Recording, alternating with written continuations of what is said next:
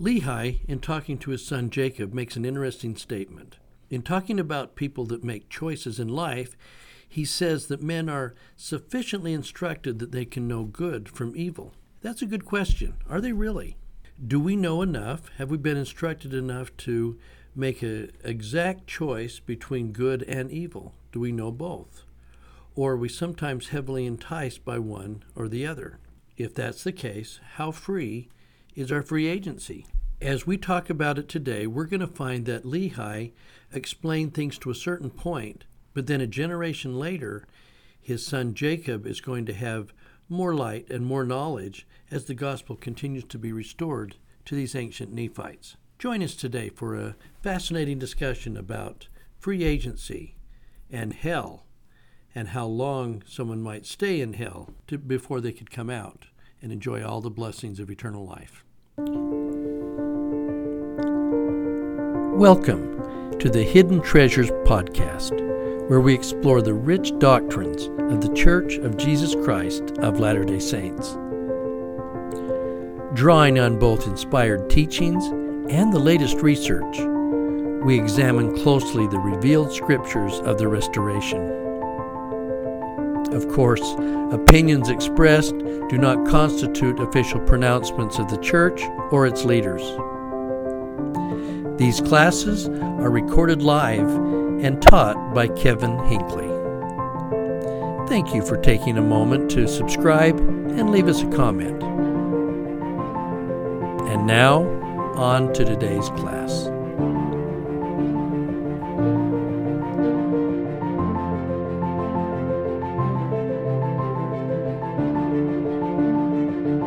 And away we go. Uh, but also, I noticed that on the podcast, as I, as I post the podcast, we have about another 40 or 50 listening in on podcast. Uh, although my, my podcast numbers show kind of where they're listening from, the majority are from Texas, uh, but we've got listeners now in uh, Spain, in England, in Africa, and in Russia. So it just shows you where they're listening in on, on uh, kind of the, the World Wide Web podcast. So welcome to everybody all over the, the world as you're listening into our little thing from Plano, Texas that kind of gets out there a little bit. Okay, uh, I want to start with that uh, great uh, bastion of knowledge uh, today, uh, Dr. Phil. okay. So, one of those things that I found myself uh, spending probably more time than I really should, uh, listening on uh, YouTube videos uh, of uh, Dr. Phil catfishes. For those of you who don't know, a catfish is generally an older uh, man or a woman who is completely in love with their friend that is stuck in Africa and can't get out and needs money. And they have spent anywhere from a couple of thousand to over a million dollars trying to help their friend that they are now in love with. That they see all these pictures where they're stuck and they just need to get home to you, darling, because I love you so much. And uh, we, will, we, will be, we will befriend. Okay. and and what's, what's interesting for me about that is that when, when somebody is in the process of saying, I've never met them, they, they can't show a video because the government won't let them, or, or because their phone is broken, or something. There's like this long string of excuses why they can't send a video or they can't get out of the country or something. But I love you, darling. I want to be with you. Please send 20,000. And, and, and you just get. Uh, and and pr- it's primarily women more than men, although there are men certainly doing this. But they're sending money and sending money and sending money, and in some cases, if you listen to them, uh, they are kind of in love with the idea of being in love. They're lonely, and this person in there pr- professes that they love them. They show them all these pictures, and the funny thing is, is that even when when they bring them in and they hook up with the guy that they think they've been connecting with or they actually bring them in studio and sit them next to him and they say, I've never talked to you, someone stole my identity, that's my picture, but it's not me. Uh, I've never been to Africa. Uh, and in some cases, they go through all of this, and their family and friends and everybody are telling them it's a scam. You're being you're being hoodwinked here. Sometimes they get done with the Dr. Phil show, go right out, and immediately call them back. And there's some other excuse that they want to believe, and they just get caught up in these in these scams. Uh, and it's hard, and you just get that, that look in her when she suddenly realizes just how far she's been taken. Uh, and they have maybe an inheritance from some insurance money or something like that, and they just keep sending money off. And, and they're not listening to anybody else. Okay? So I'm, I'm always fascinated by that because it's amazing just sometimes even how transparent the scam is, and people are still willing to get taken for the idea, I think, of being in love or finding not being lonely, or there's some things. We're going to talk about the enticing of the, the evil one in just a second. But um, you ever watch any of that? Sad to watch. Yeah.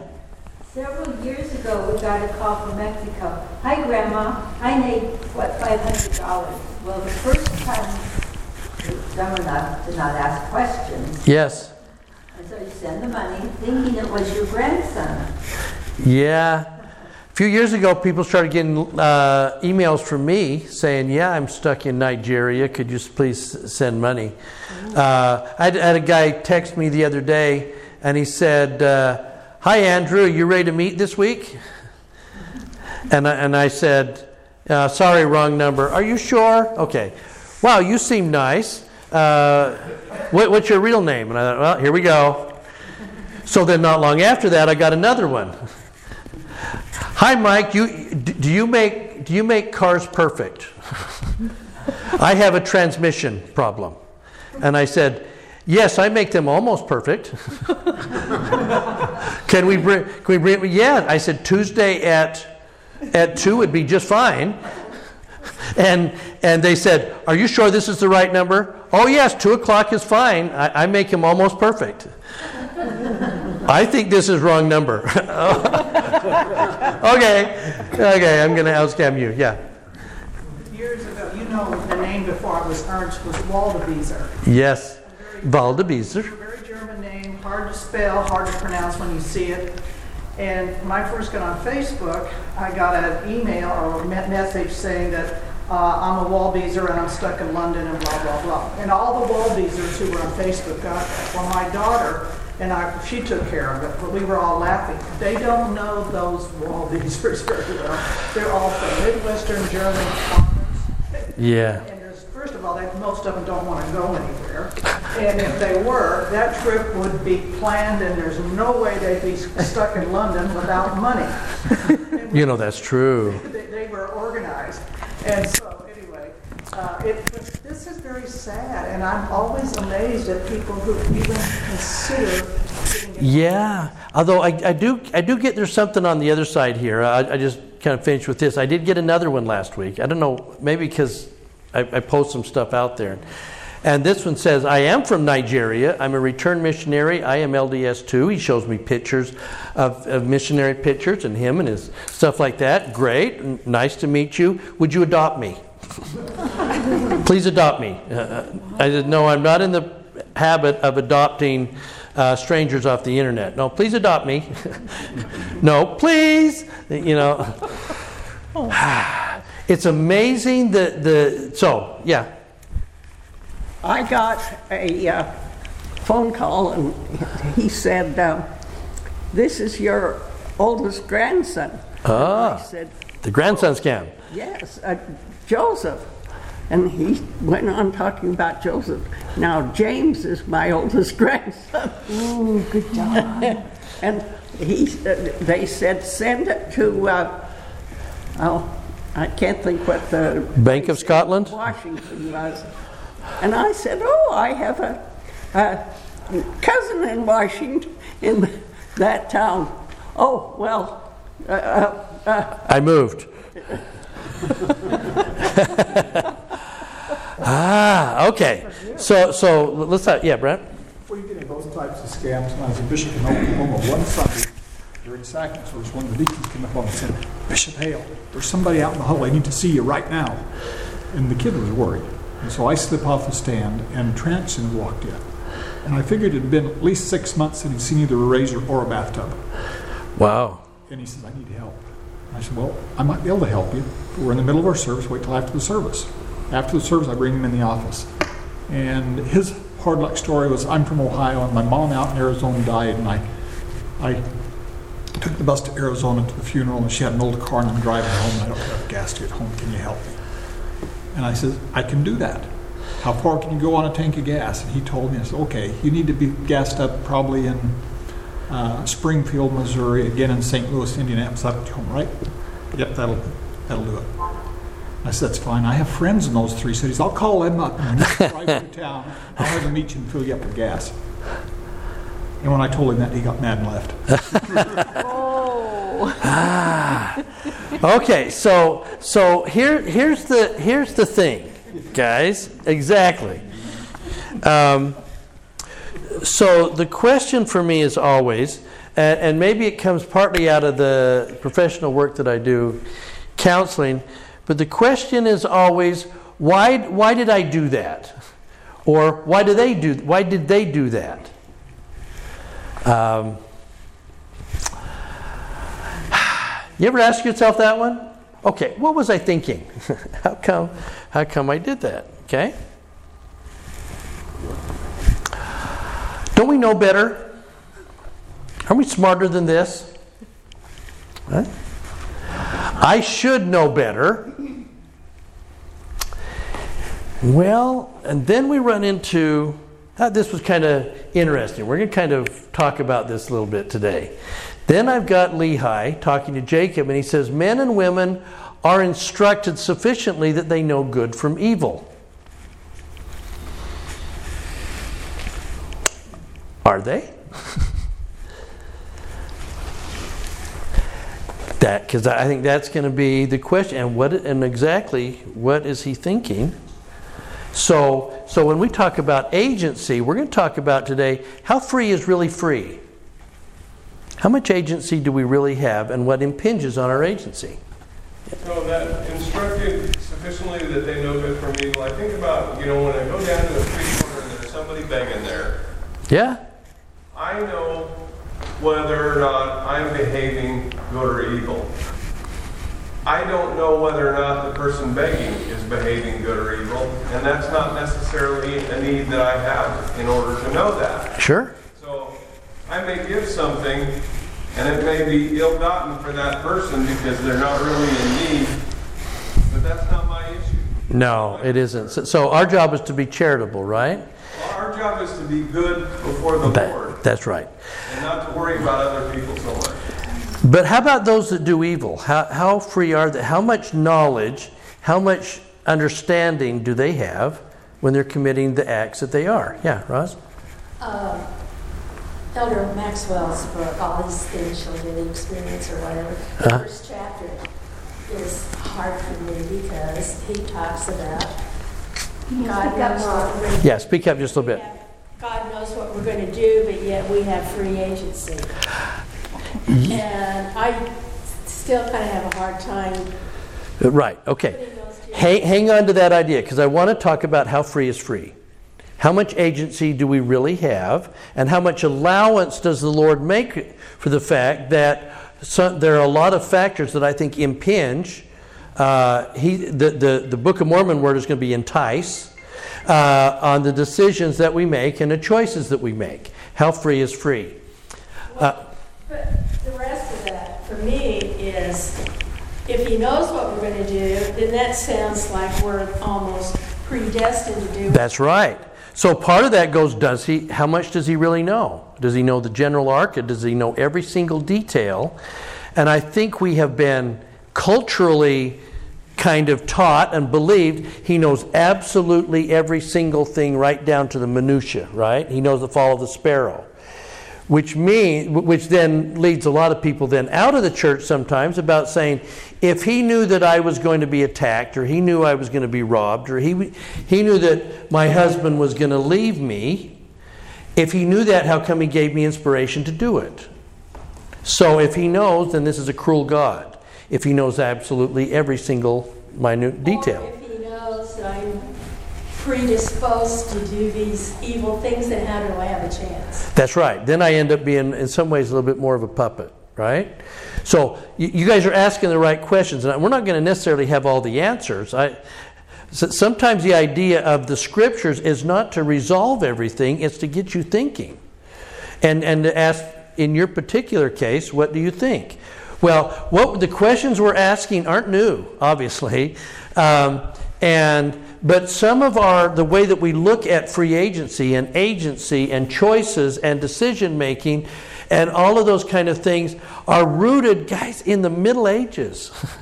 there, there is some roots that go way back there. Okay, so even people like uh, Martin Luther. Okay, what Martin Luther think about free will? or agency.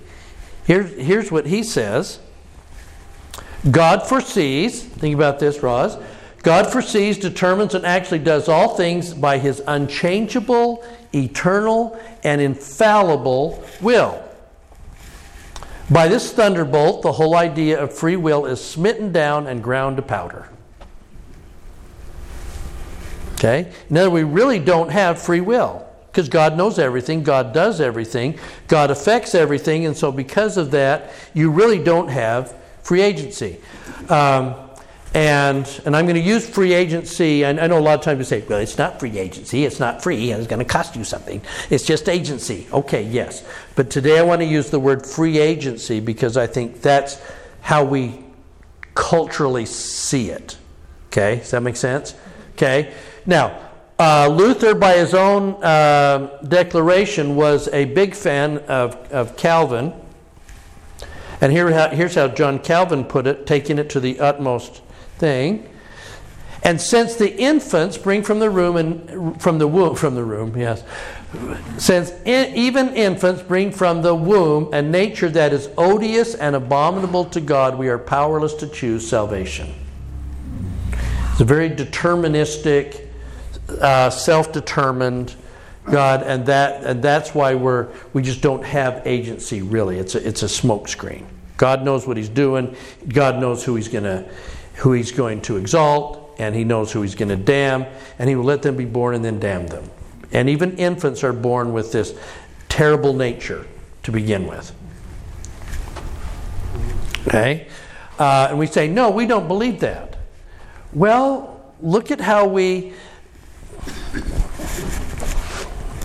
Let's keep going. So, so as we dive into it, one, one of the reasons why I want to kind of circle back to this a little bit, because I know we've talked about this a couple of times, but I, have, I always have this concern when, when we are studying and reading the Book of Mormon. So let's, let's remind ourselves for just a second of what the Book of Mormon is. It is the keystone of our religion. It contains the gospel of Jesus Christ, the knowledge that we will be reunited with our heavenly family through death and the resurrection of Jesus Christ. So it does contain the gospel. Humble obedience to the commandments schools us in the godly qualities of humility, love, and mercy, and invite the transforming power of the Savior. Does that make sense? The purpose of the commandments is to teach us how to love, not to earn heaven. And as it teaches us how to love, then, then our natures become such through obedience and things like that that the Savior can then transform us through His reuniting power and make us ability to live in the in the presence of God. Yeah. So that statement suggests that we only learn through obedience, and I think that's a fallacy. I think so too. I think that we clearly learn through disobedience just as well, and that's the whole point behind it. Hold, hold, hold on to that. Hold on to that. That's where we're going. That's exactly where we're going, okay? Um, yeah, because ultimately, in order to learn that, we're going to have to stop disobeying and obeying. But the, but the educative experiences happen on both sides of the obedience disobedience thing. Yeah. I think humble is an important part of that. Humble obedience. Some people obey, do things because that's what they were taught to do. Tradition, that they, they obey out of tradition. What comes to mind when I read this is a little bit off, but I've heard of stories of people who are upset that a family member, after many years of not living in the gospel, is able to come back, and they all are able to, and they go to the temple and they turn their lives around, and then that per- other person will say, "What was the, I? What was the purpose?" This." That's not humble obedience. Yeah, yeah. The, the, the- these are the six o'clockers at the vineyard, right? I worked in the in the hot sun all day long, and they got the same wage at four o'clock as I got at six a.m. It's not fair. And that word mercy, if it's supposed to, if we're supposed to school us in humility, love, and uh, mercy, mercy would be thrilled that somebody came back. Yes, the, the father of the prodigal son.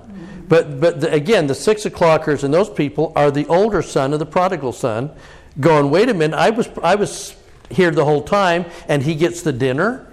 You never did this for me. And, and, but, that, but the mercy is out of there, so you wonder, well, then why were you obeying? Because I'm going to get something. It's, it's transactional. I'm putting money in the bank that I can draw it out with. That's what I was going to, I was going to bring up the prodigal son. Oh, prodigal son, same story, yeah. Uh, one day I'll finish writing my book on the prodigal son. I'm working on it. Uh, what's that? We'll compare notes. Yes, we will. It'll be good. First person account. the Book of Mormon also shows how inspired prophets had varying degrees of understanding, either because of their own level of understanding or because of the amount of light their people were ready to receive. Okay? And, and this has always been my fear as we really kind of deep dive into the Book of Mormon. Make sure you read the Book of Mormon, make sure you read the Book of Mormon. If you're not reading the thing in context, you're going to read stuff that leads you to believe that there's not a lot of agency or that obedience is sending you to hell with no, with no ending. Okay? And we're going to talk about that. We're kind of, re- I want, I want to really kind of go down that hole because we need to understand. I'm going to show you today the difference between Lehi and Jacob talking about the same topic. And you're going to see a generation later how additional light came to Jacob that Lehi either didn't have or didn't talk about because there's a difference between what Jacob has is talking about and Lehi did not. Okay, that, that's going to be that break. Okay, yeah. And I love the real-time transitions like Mormon has when he's writing to his son Moroni and he says, I heard you had a problem. And last night I talked to the angel and the angel Yeah. told this was the answer, you know. like- Isn't that great? And Jacob's going to do the same thing in just a second. Again, hold on to that. Okay? All right. So, nowhere is this ongoing revelation, the, the growth in their knowledge and understanding from the beginning of the book. Uh, well, sort of. From the beginning of the book, they learn, and then there's a Nephite apostasy where they lose it, and then they got to relearn it again. It, it's kind of crazy. So there's a gap between Jacob and Mosiah, but and King Benjamin. But let, let, let's just talk about Lehi and Jacob for a sec. Okay. So there's a difference in the teachings between hell and the spirit world, and who goes there and who doesn't. Okay. All right. So let's do this. What we got here? I'm going to I'm going to back up. So let's go to 2 Nephi 2. So I want to show you, I want to begin with Lehi's understanding. Step over here. Let's see if we can't expand that. Is that better? Okay. So, in, in, just before he dies, remember Lehi is going to have these conversations with his sons, and he's them patriarchal blessings and all that kind of stuff. And thou knowest the Jacob, thou knowest the greatness of God, and he shall consecrate thy afflictions for thy gain. They will learn something from those experiences. Uh, Wherefore I know that thou art redeemed because of thy righteousness. And that's when we get these statements. Verse 4. Uh, yeah, verse 4. Uh, Thou hast beheld in thy youth his glory. Uh, the Spirit is the same yesterday, today, and forever. The way is prepared from the fall of man, and salvation is free. Okay? And men are instructed sufficiently that they know good from evil. And the question is, are they? Jacob was, but are they? And the law is given unto man. Uh, and, and in this context, you're going to see that Lehi was a very Old Testament prophet. So when he says law, he's primarily thinking law of Moses, right? Okay. He's going to be in that context. The law is given unto man, and by the law, no flesh is justified. You're either kosher or not. It's a pretty black and white. You're either doing it or not. Okay? And by the law, men are cut off. You're not kosher, therefore you're out of here. Uh, six, therefore redemption cometh in and through the holy Messiah. Messiah is a very Old Testament phrase, and he is full of grace and truth. Okay? But this Messiah, according to his understanding from the plates, um,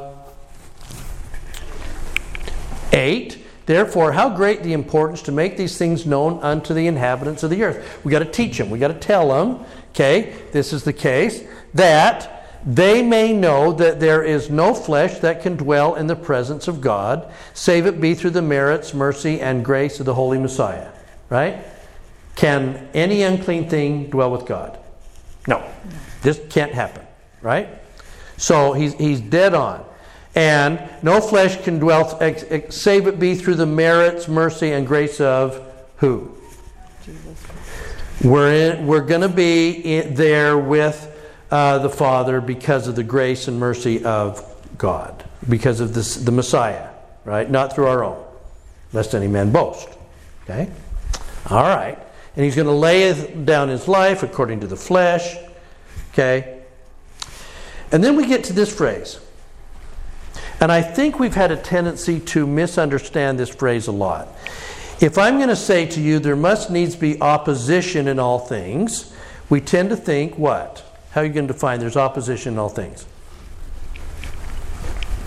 Temptation There's temptation. versus inspiration. Temptation versus inspiration. You- You're, you're a step ahead. Generally, when we talk about opposition, we usually talk about good and evil and trial and blessings, okay? In other words, somebody's going through, they're grieving, they're going through a loss, and we go, well, there needs to be opposition in all things. You need to have bad experience to have good experiences. There's a, an Eastern concept, though, that all things are defined by opposites. And, uh, and so uh, everything falls on a continuum, so to speak. And so, and as you understand the ends, you name the continuum and then you are above it. Abs- yeah. And, and Joseph said, by, by, prove, by proving contraries, the truth is made manifest. So, in other words, you need the opposition to be able to understand something. Boy, does that become important here And that's exactly what uh, Eve says in the temple. You know, when she's saying, if it hadn't been for our transgression. Yeah, Eve, Eve's great psalm. We're going we're to touch on that in a sec too. Okay, so when we talk about uh, there needs to be opposition, and that means that uh, in order to have in order to have choice, we need to have what options. If I'm going to have agency, is it a, is it an election if you only have one candidate? Know that, that you know that. So in other words, and is it an election if you have two candidates and one of them is, is a grown adult and the other is a two-year-old? In order to have agency, you have to have two viable options. Two viable Or more. or more, right? But the other options have to be decent options. Okay? We're going to we're going to talk about how the fruit of the one tree was sweet and the other one was bitter, but when Eve eats the bitter fruit, how does it taste? It is delicious to the taste. It's really desirable for food. Okay? If she had eaten the fruit, uh, the, the bitter fruit, and it had truly been bitter, she'd go, you know, if, it, if she ate it and it tastes like Brussels sprouts, she'd go, no, In in my opinion. okay? Uh, but it was, it was, this fruit would be good and that fruit would be. I have a choice, I have a proper choice between, how, when did she find out that the fruit was bitter? When she, when she was kicked out of the garden. Okay, even then, I mean, she, so, so now uh, I take it, it was delicious and desirable, and now we're separated from God. Right. And, and, but then there were times she thought it was sweet. Well, this earth life is hard, but now I have a child, and he will be one. I received a child. Remember her talking about when Cain is born to her, even though we know we had ones earlier. Okay, Cain is born to her, and she goes, Now I have a, a man from God. That's sweet. When does it become bitter? When he turned 13. no. At some point, when the wheels start going off the truck here, okay, suddenly what she thought was sweet turns out to be bitter, but you don't always know what's bitter until experience down the road. Till it ripens. Till it ripens or doesn't ripen, or right? yeah. So, but but at that moment, there are two viable choices, and her viable choices were, uh, first of all, she could have involved Adam in it, but uh, you know, if if the if the temple drama is anywhere close, he's not necessarily making this decision. But for Eve, she's saying, I can either enjoy where I am here, or I can have kids and move forward. And the more I understand that, Although, you know, Lucifer's saying, well, you, your eyes aren't yet open. You don't yet have what? Knowledge. He's saying you haven't been sufficiently educated yet to make proper choices. The Hebrew word that translates to knowledge, though, really is experience. Yes. And so she needs the experience. She had not yet had experiences. You don't, you don't yet have the experiences to know. Okay? Um, and, and so this, this choice, there needs to be opposition. This means there needs to be viable choices on either side in all things. Um, and so the, the creation was all set up, he's trying to tell us, uh, for your learning. He's created all things, heaven and earth, and then, and then this. And all things that in them are, both things to, he's going to make this separation, right? Things that act independently, and those that are acted upon. Okay? Now, how free is free? How many of us in this life can say we freely make choices without any forces acting on us whatsoever? No one. One way or the other. But we do have the ability to learn. We do have the ability to learn by knowledge, by Experience. experience. Okay? So so here's the problem. Men are sufficiently educated. Well, they're eh, how are they? Let's go back. So men have been sufficiently educated. They're suffic- instructed sufficiently that they know good from evil. How did that happen? We have the Spirit of Christ. Not not there yet. Go ahead. That's the same question. Did Adam and Eve have the light of Christ? We're taught that the light of Christ is in every Right. person. Did they have it in the Garden of Eden or after they partook of the fruit? Well, they'd been living with, they'd been walking with God, right? So they have a certain amount of light. What, what are they missing? Knowledge. Experience. Thank you. They're missing experience.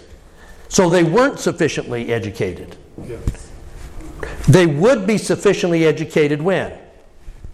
After they. After they've, after they've had experiences, right? Now, he isn't necessarily saying that, and that might be what he meant, but that's not what we read. Every, everybody should just know better. And they don't until they've had experiences. Yeah. Well, I think the mental trap here is we think that there is a standard of good and evil that all people Should know. equally. Yes. And that is Yes. because, Yes. well, the standard that we're held accountable to is that which the Lord has given us in terms of revelation Right. and confirmation by the Spirit as far as what truth is. So if we only have a little bit of truth, a little bit of light and knowledge, that's all we're required to be obedient to. Yeah, we got that. have received more, may have a greater requirement to be obedient. Yeah. It's just, it's just not apples and and No, it's not apples. So we're going to say men are instructed sufficiently to know good from evil. The average, the average, uh, uh, like great grandson of Lehi, uh, through Laman and Lemuel, who's, who's picking up a sword to go fight the Nephites, was he sufficiently educated in good and evil? No. No. All he got was the traditions of his fathers and what he was told, and that these people are the bad guys. They stole our, our right to rule and all that kind of stuff. Okay? Th- that's all they knew. They weren't sufficiently educated. Does empathy, is, is there no natural place for that? Is it only something that we're educated to? Or is it something that we are born with, like the light? Ah, okay. That's a good question. How much were we, we born to? Okay. All right. Now, so there's the dilemma, right? These people are doing bad things. They weren't sufficiently educated. How can God hold them accountable when the line is, are you going to do good or evil? And the good go to heaven and the bad people go to hell. Okay? Ah, okay, so this is where this ends. And if you just leave it with that, there's a question. But look at what happens a generation later when Jacob is going to give at least a two day talk that we know of, and it's going to come in 2 Nephi 9 and 10. So here comes a generation knowledge wise. Uh, so let's go to 9. Because he's going to give a similar talk, but he seems to have a little bit more understanding. Okay? Yep, this thing of evil is out there, and people end up doing bad things, darn it. Um, but then he says, uh, if we follow that bad stuff, verse 9, 2 Nephi 9 9, our spirits must have become like unto Satan. We become devils, angels to a devil, to be shut out from the presence of God, to remain with the father of lies in misery, like unto himself, yea, that being who beguiled our first parent. Well, that sounds awful. But then he adds one more thing here that, that should start to give us a little bit of a pause. Who transformeth himself nigh unto an angel of light, and stirreth up the children of men unto secret combinations. Do we know two? See how well you know your church history. There are two experiences that I know of in our church, recent church history, where the devil transformed himself into an angel of light. Anybody know those? First of all, Joseph Smith describes in section 128. He talked about how, uh, how the devil transformed himself into an angel of light, and that Michael had to come and detect it and say to them, This ain't the real thing. Isn't that a great story? we don't have it, other than Joseph Smith's description of that there was a moment for Joseph and Oliver when, the, when Satan uh, showed up as an angel of light. Really, really hard, isn't it, to know the difference between good and evil when you've got an angel of light standing in front of you who says, Do this. Well, that's pretty deceptive. Wow. Okay? You know the second one? Four days after the death of, well, not four, oh. sooner after that, after the death of the prophet Joseph, Sidney Rigdon shows up in town and he said, I knew exactly on that day, June 27th, that Joseph had been killed. How did he know? An angel told him. He's, he, an angel comes and says, Joseph was killed. He took the keys with him. You need to go take uh, control of the church. Get yourself out to Nauvoo. Joseph took the keys. It's on you now. Okay. Out comes Sidney Rigdon. He knew that day, even Brigham Young and uh, Heber C. Kimball felt dark that day, but they wouldn't know for another week that Joseph had been killed till they read it in the newspapers. Sidney knew that day. And he could track back to that day. That's why he had a week head start on Brigham Young and almost pulled off uh, heading the church in the wrong direction because he had a week head start to work with the saints in Nauvoo before Joseph or before Brigham and the 12 showed up.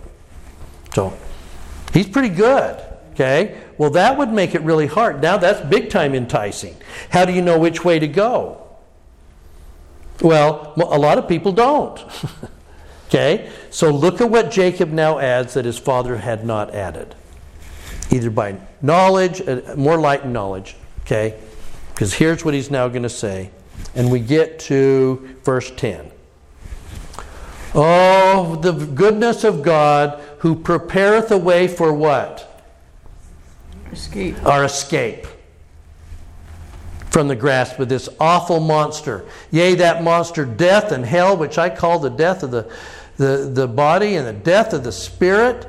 Uh, 12. And this death of which I have spoken, that's the spiritual death, is hell. And so, so when people do bad stuff, he says, yeah, like dad says, they go to hell. They can't abide the glory of God. They, they're going to hell. Ah, but what happens now? One additional piece here that becomes so critical. Okay, yeah. They go to hell. Wherefore, death and hell must do what? Deliver up their dead, and hell must deliver up its captive spirits, and the grave must deliver up its captive bodies, and the bodies and the spirits will be restored to one another. How'd that happen? By the power and resurrection of the Holy One of Israel. Yes, if they do bad stuff, they go to hell. But like C.S. Lewis said, hell is locked from the inside. and, and George MacDonald said, one day hell will be empty. Well, that would, that would be news to John Calvin and Luther and those guys. Okay? And, and it might have been a surprise to Lehi. I don't know. He he's not telling us one way or the other. He might have known, he's just not saying it. But it, it was up to Jacob a generation later to go, yeah, bad people kind of go to hell, but they don't stay there. The resurrection of this holy Messiah brings them out of hell, and hell has an escape. Okay? And so he's going to go, so they're going to be restored, right? Yeah? It seems like he's defined hell as the spiritual death, right? He, he does. Um, And I, I I don't know, I'm, help me out here. I was thinking that there would be some people who eventually suffer spiritual death, defined as separation from God. For a period of time. I mean, uh, we know those that followed Satan in the pre existence will be there, but he's saying everybody. Okay? No, so th- th- there's, there's not one person on this earth that would go to hell, hell, that doesn't end up in a kingdom of glory. He's, he's bringing them back, right? And he's going to say, because he's going to talk about every man, uh, and the spirit and the body is restored to itself. All men become, all men become incorruptible and immortal or living souls. And then at that point, by the knowledge and understanding, now in the spirit world, they are sufficiently instructed by their own experience. But if I take one of us, and, and, and as you just sit here, um, so, um, Roz, if I pick on you for a sec, here, here's, here's Roz. She's had this, she's had this great life and everything, and someday ask her about Roger Staubach, and she just had these great stories, right? But as you sit here today, think about all of the, all of the things that it, genetically for you uh, are guide and direct what you do, how long you live, all those kind of things that impact on what your life looks like. The choices that you made, where you live, how you live, why you go to church every day. Okay? Your propensity for either depression or anxiety or phobias or addictions or stuff, that's all kind of somewhere in our DNA. And we know more and more and more about how impacted we are by our physical condition.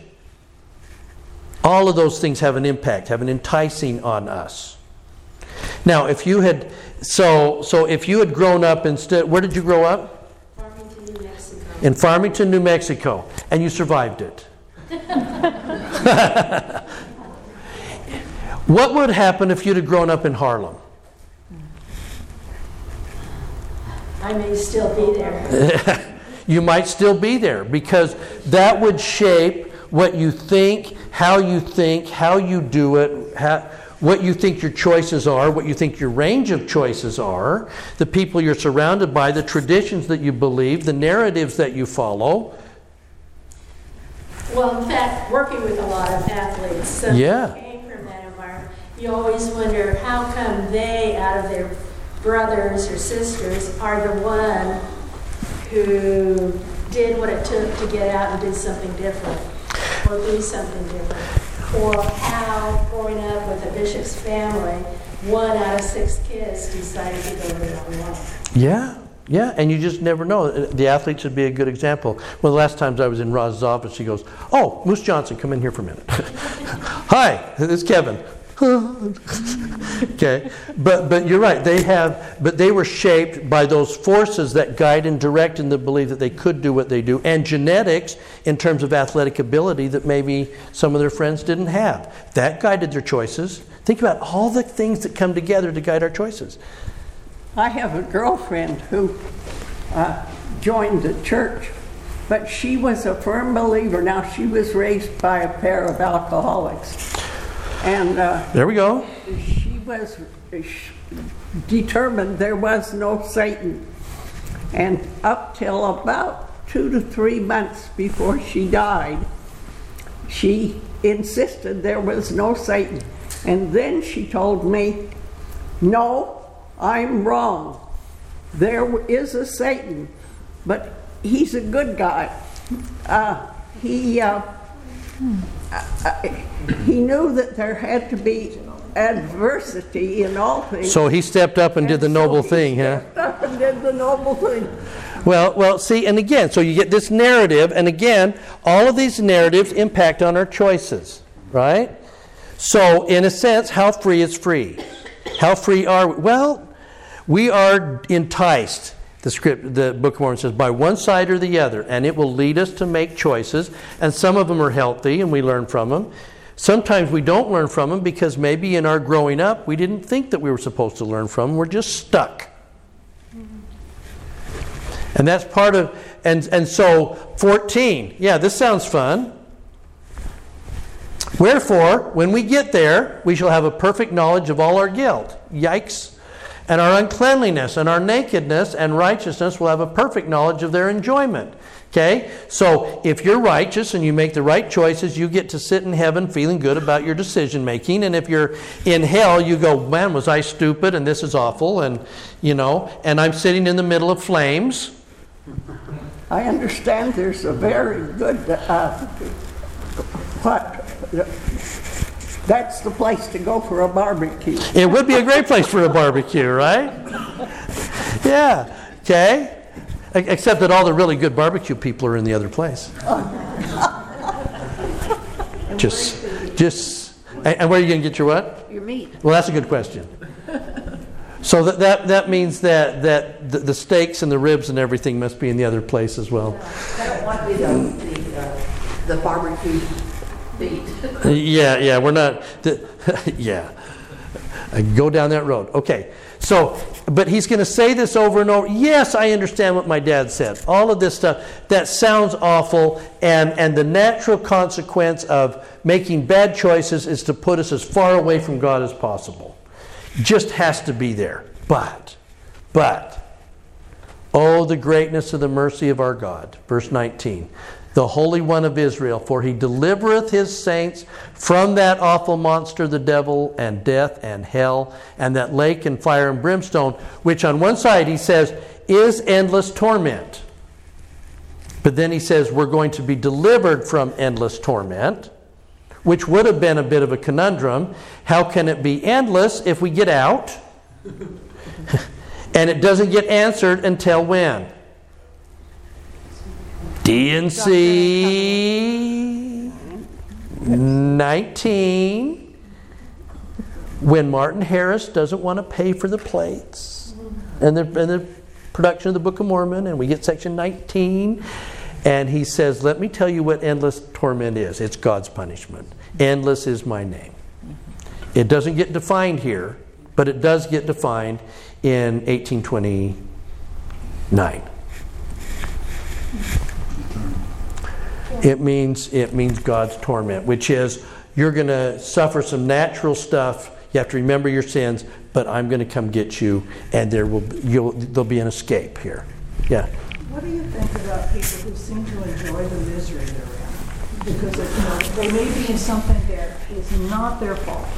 circumstances have caused things to their family, caused things to them, and they have really have not, you cannot say that they sinned. It was just circumstances.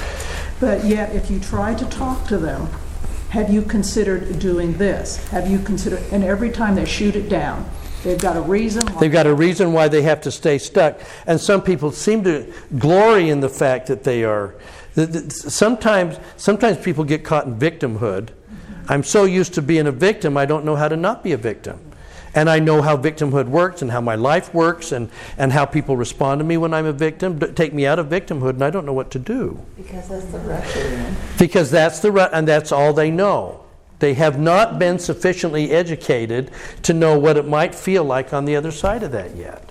It seems to me that Satan is very smart and knows how to find those kinds of people. I'm not blaming them, but he knows there are certain people that will be in a sort, same sort of situation, will find a way out. Yeah. Or will work on it. Yeah, and that's why. So, so you, you take two people and they're running through a struggle, and again, one of them, and this has been my conundrum as a, as a therapist, is put two people in the same situation, and one seems to have the internal drive to so- find a way to rise above it, and the other just sinks under the weight of it. And the difference, I think, is what their understanding is and the purpose of. It's, and, and, and they're just going to continue to make decisions like, like the women on Dr. Phil that are going to continue to try and make the catfish thing real because otherwise they're going to look really stupid if they don't. But I'm really in love and I don't want to give up the idea of being in love with this handsome stranger. He's just stuck in Nigeria. One thing that I have found through the years is when you go through the steps of repentance, the first one is recognizing you did wrong. That is the hardest Yeah. step for most people. And I think by them bringing, we have a perfect knowledge, I think that when that perfect knowledge comes to them, I think that's when a lot of people will realize Yeah. the true depth Right. of what they've done, and then that's the torment. So where is our where is our agency really exercised? In this life or the next? Hmm. And, I, and, and I'm not going to say a blanket statement, but I'm going to say for an awful lot of people, I think you guys agree with me on this, for an awful lot of people, their ability, once that body with all the DNA abnormalities and the traditions and experience and everything is finally laid in the grave, and we're separated from that, that might be the first time that we begin to understand things. There, there was a belief, and, it, and it, it's not even ours, guys. This was like the turn of the century, 19, and I can even probably tell you the, the Christian preachers that were preaching it, who said basically, well, death is just like stepping from one room into the next. You, you've, you've never heard this at a funeral, I know. Death is like we're here, and the exact same person that's here steps into room, and they're exactly the same. Okay? Oh heck no. oh heck no. Because if, again, if we look at all of the things that impinge on us in this life, there is a certain amount of DNA stuff that we know that you're going to leave behind when you get to the other side. Now, how long it takes to suddenly begin to separate yourself from all those stuff, I don't know. I just know that you're not going to be the same person. Joseph F. Smith said you're not the same person. You love greater there than you do here. Well, to do that, you've got to strip away some things. So I'm uncomfortable with your use of the term this life. Yeah. I think you should be using the term mortality. Yeah. Because the scripture defines this life Yes. as the time to prepare to meet God, which includes birth Thank you. until the resurrection, both mortality and the spirit world. Absolutely believe that. Now, did, yeah, yeah, and pre, and throw the pre-existence into this. Okay, now, did Alma believe that? Yes, Don't know. he's the one who said this life is the time for men to prepare to meet God. That's right, and it, and we're going to assume that means this life means all the way to the resurrection. We don't know whether Alma believed that. I, I, I hope he did, but I would say that 99% of the people that sit and read the Book of Mormon, they're struggling, I'm having a hard day, my kids left the church, and they open up Alma, and he goes, This is the life, this is the time to prepare to meet God. And they go, I'm going to lose these kids. Mortality. Mortal, they think mortality. I, You know, because he's not clarifying in there. Yeah. How can pre-existence not come into it when God gave us assignments up there? And we kind of saw how we did, and we brought some of those with us without really knowing that. Okay, well, hold on here.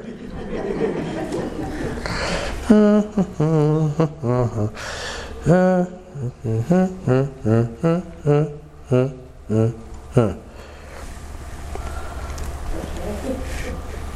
13. Always been an interesting thing, okay? When we talk about agency. Alma 13, 3. This is, the, this, oh, okay, we have to. Is it all right? Yeah, but you can't see the, all of it.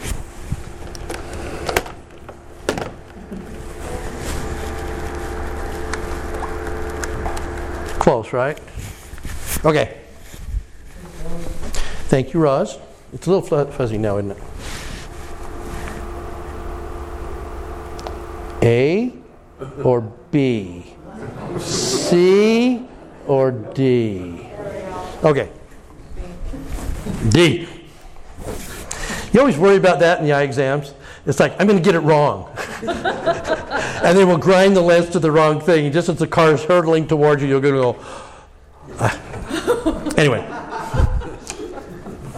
This is the manner after which priests were ordained, being called and prepared from the foundation of the world, according to the foreknowledge of God, on accounting of their exceeding faith and good works. Exceeding faith and good works. Where? In the first place. In the pre existence. Being left to choose good and evil. Where? In the second place. In the pre existence. We had to have a ability to choose even in the pre-existence it, it had to be viable options Right. okay Wouldn't have taken sides. no we wouldn't have if it's like okay satan is this dark really bad guy over here and here's god in all of his glory everybody goes i'll take that guy i just don't think it's got to be a viable thing right? Okay now but was but but remember so some people including us may you ready for this? I don't want to take testimony. I think we made mistakes in the pre-existence.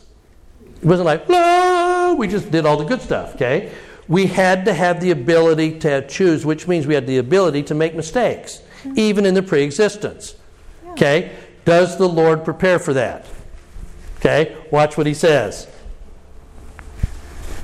Therefore, they finally, having chosen good and exercising exceeding great faith, are called with a holy calling, with the holy calling which was prepared for according to the what? Preparatory redemption. Where was the atonement active? In the pre existence. Isn't that cool?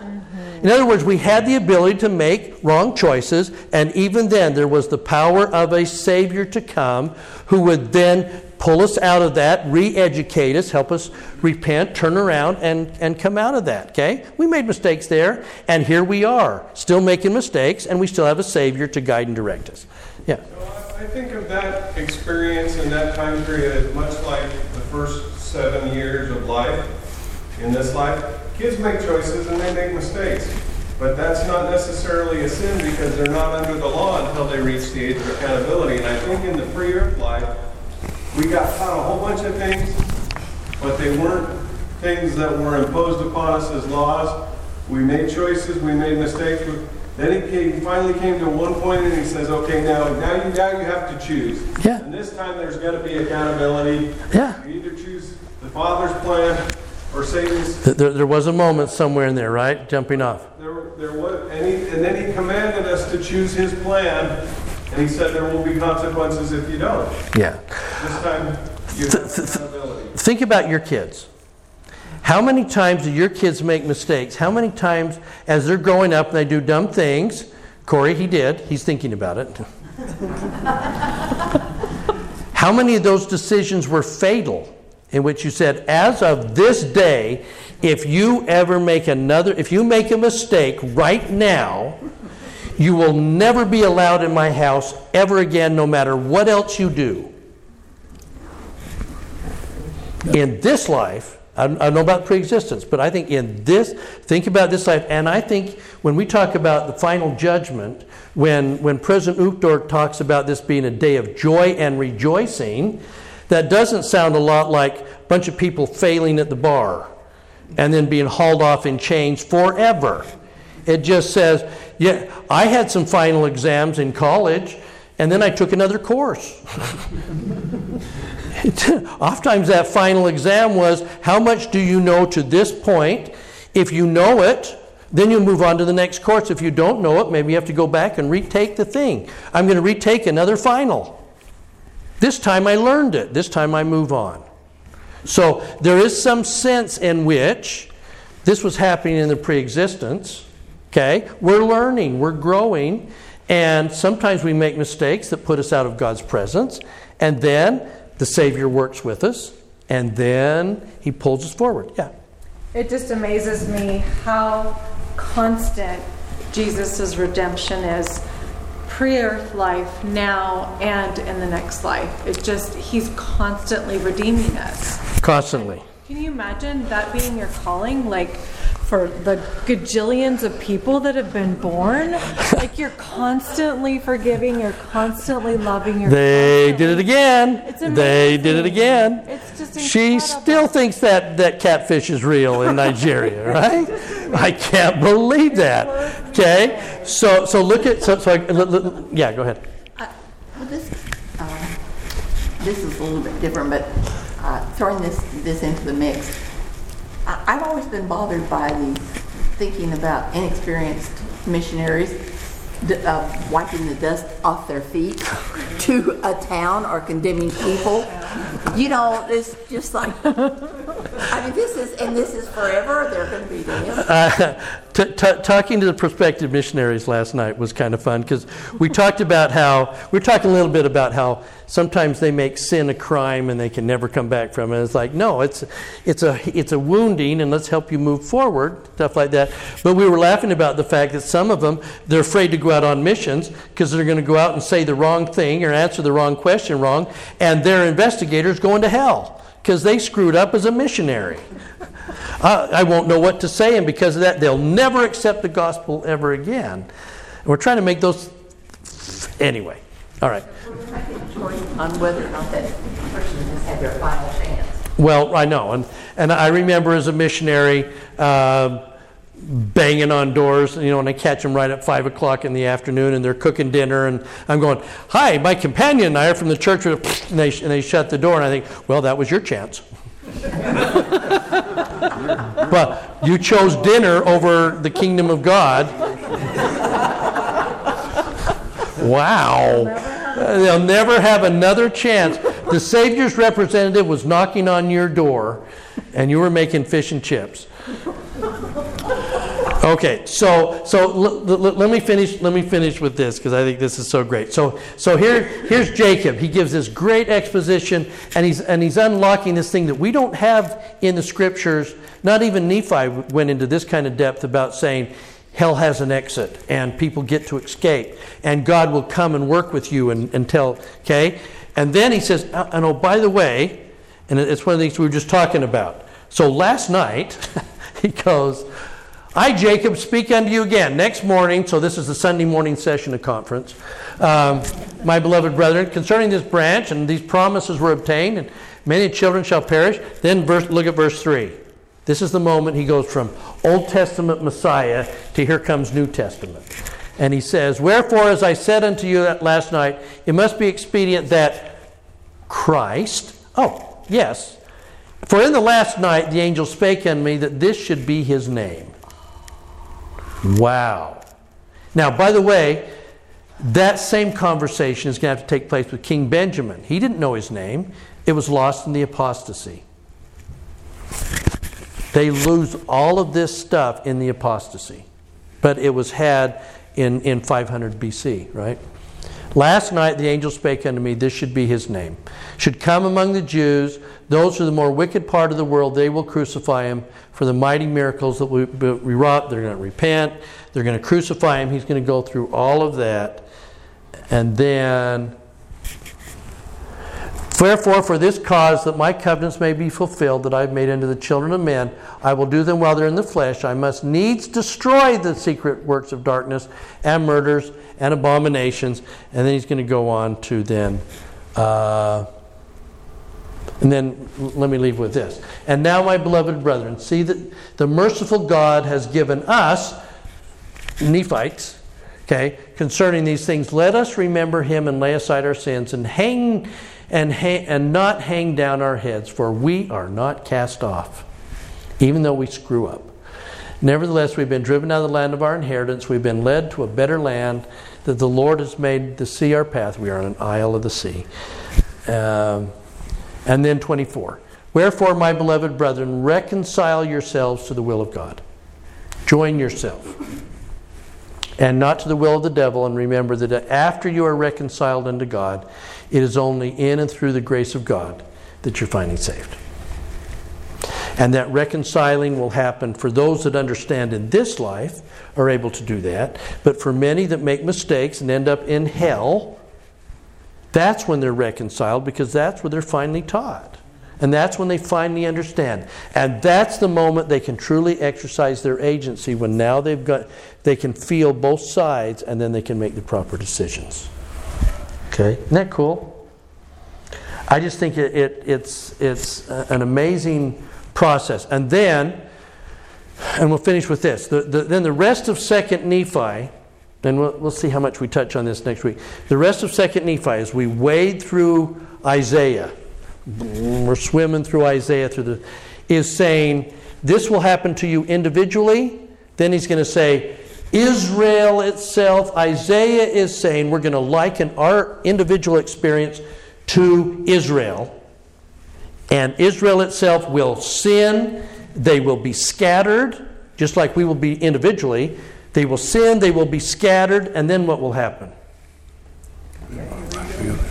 The Gentiles will carry them on their shoulders, and they will be restored back. They will be reconciled to the land of Israel. So the, the pattern exists for people, but it also extends to nations. Nations can sin, nations can be scattered, and then nations can be reclaimed. And I have made a covenant that I will bring my people home but I will bring you home individually as well. That, that's, that's where he's going with it. That's, that, that to me is the whole message of the Book of Mormon, is that we can be reconciled and returned to God, even when we do stupids. He will come get us and bring us home. So I bury my testimony that there's such great power in here and and that Jacob really kind of has his his arms around it. And especially when we start talking about the book of Jacob, we'll see it, how he then likens that to his people. And I bear that testimony to you in the name of Jesus Christ. Amen. Amen.